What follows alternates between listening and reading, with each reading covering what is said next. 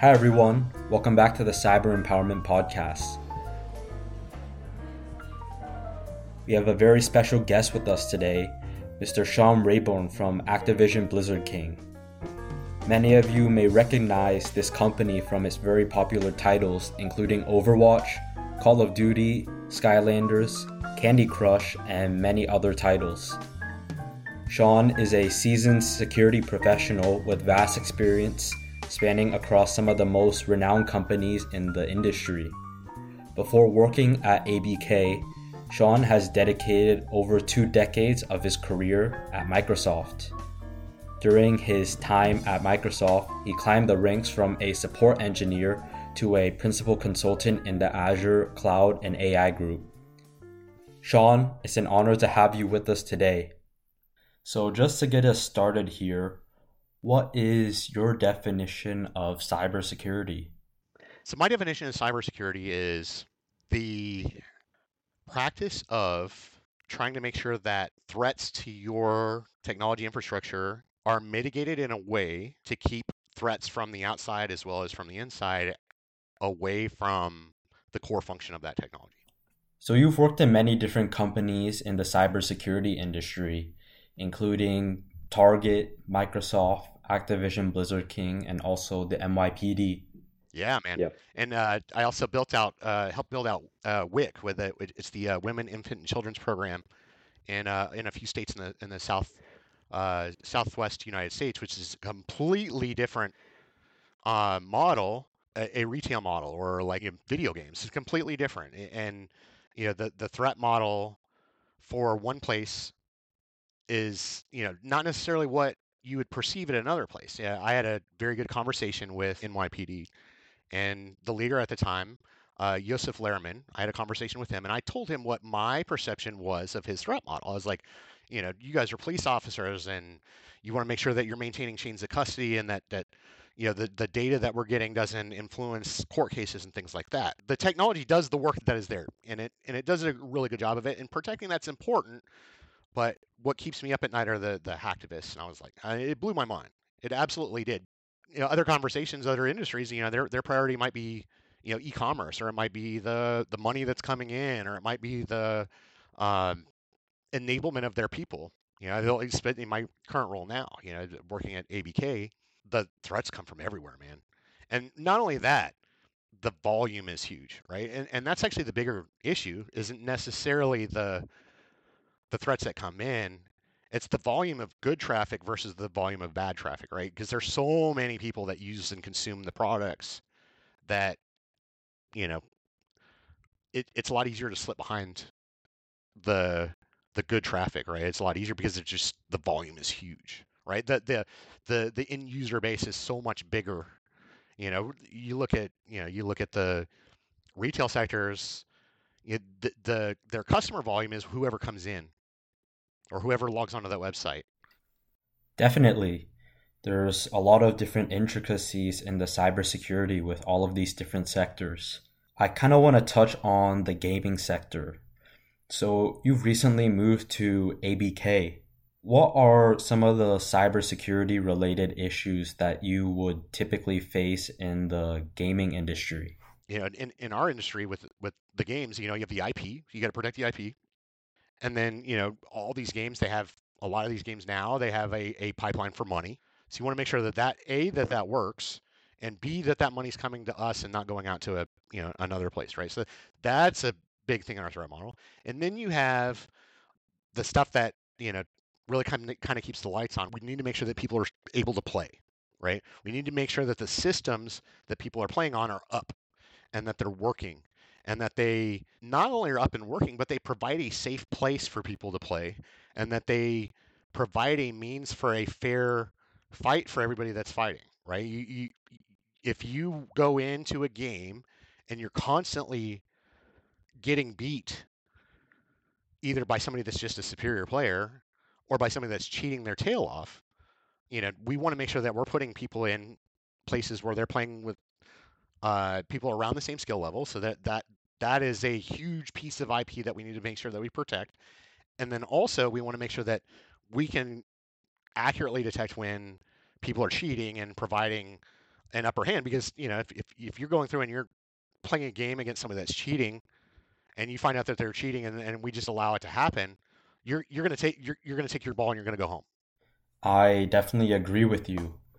I know many of us gamers don't like getting beat in a game because someone is cheating with um, aimbot or is hogging all of the legendary items in a game.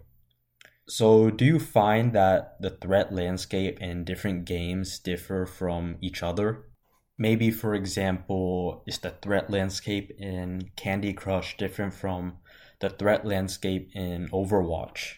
That's a really good question. You know, I look at I look at uh, I look at our competitors' games. You know, like Super Mario Brothers and this is this is my opinion. This isn't Activision's opinion. This is Shawn's opinion, right? But from a cyber perspective, you know, I think we all face some of the same problems, right? And, and that's you know we have to protect our IP. We have to protect the competitive advantages that we all have.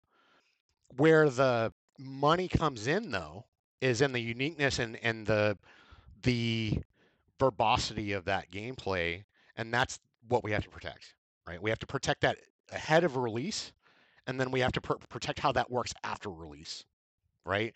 Whether it's you know ahead ahead of release, we want to make sure that there are features that just don't get disclosed. We have this new thing that's going to make it to where it's easier to you know progress, whether it's easier to aim the weapon or easier to move around or easier to jump or easier to um, not hurt your thumbs when you're pounding on that B button.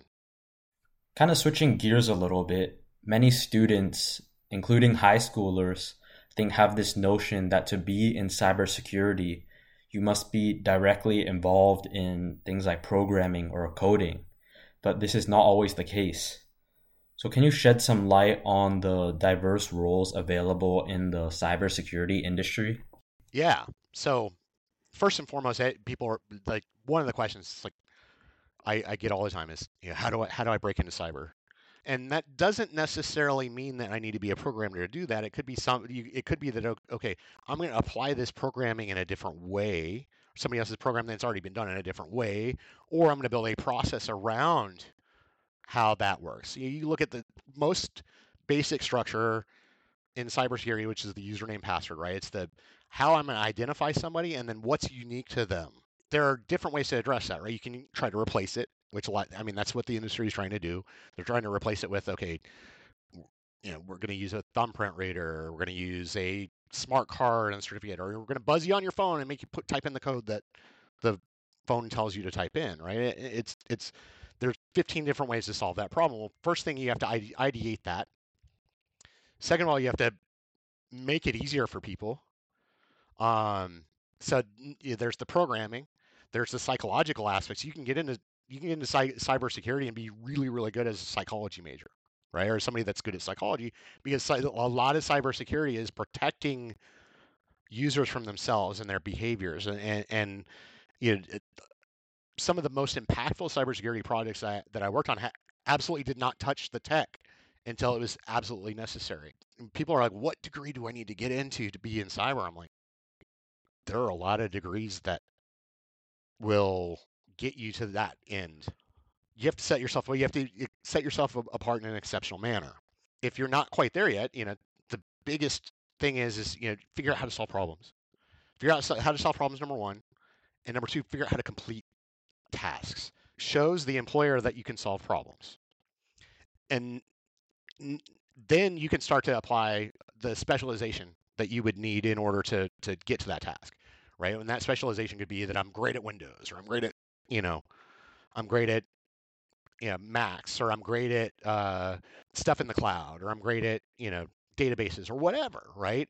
First and foremost, you have to be a good problem solver, and then you have to be somebody that can complete the jobs, right? And and that's how that's what you have to be able to showcase in order to get yourself into that really really any technology arena but you know specifically cyber so I also want to touch a little bit on your own story. So how did you yourself get interested in technology and cybersecurity specifically? I when I was in the 6th grade I said I wanted to be in video games.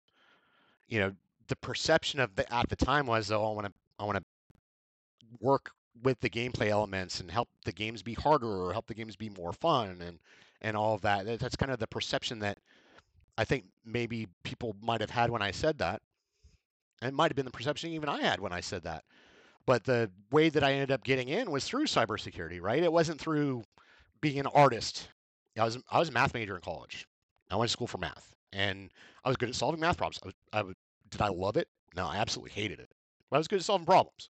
So how did I get into cyber? I was good at solving problems, right? And then go through and uh, I get my first job at Microsoft where I was taking phone calls on Windows 2000 Active Directory, which is an, more of an identity component, but identity is the core function, is the core unit of cyber, right?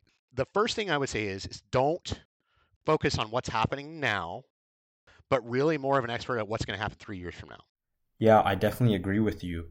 I think it's very important, especially in cybersecurity, to be able to adapt and to be able to continuously and actively learn.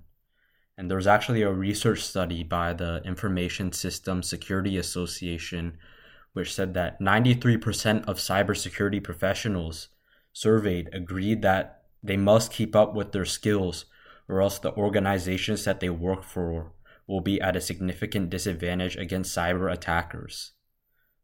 So, why do you think students such as myself should consider pursuing a career in cybersecurity? In cyber, we've, we've, we've got a deficiency of 3.5 million positions. So, um, like, you think about that for a second. That's that is one percent of the population of the United States. Yeah, we need people. It's fun. It's mm. fulfilling mm. career. You get to do a lot of really cool stuff. If you're somebody that thrives in a heated situation, there are jobs for you. Because I mean, you know, cyber. There's people that play defense. There's people that do incident response. There's people that do compromise recovery. There are people that do monitoring. There are people that do penetration testing. How, I mean, how cool is that? All right. Thank you, Shawn, for joining us on the podcast today. It was really an honor to speak with you, and I hope you have a great day. Oh, man, it's been great. Thank you.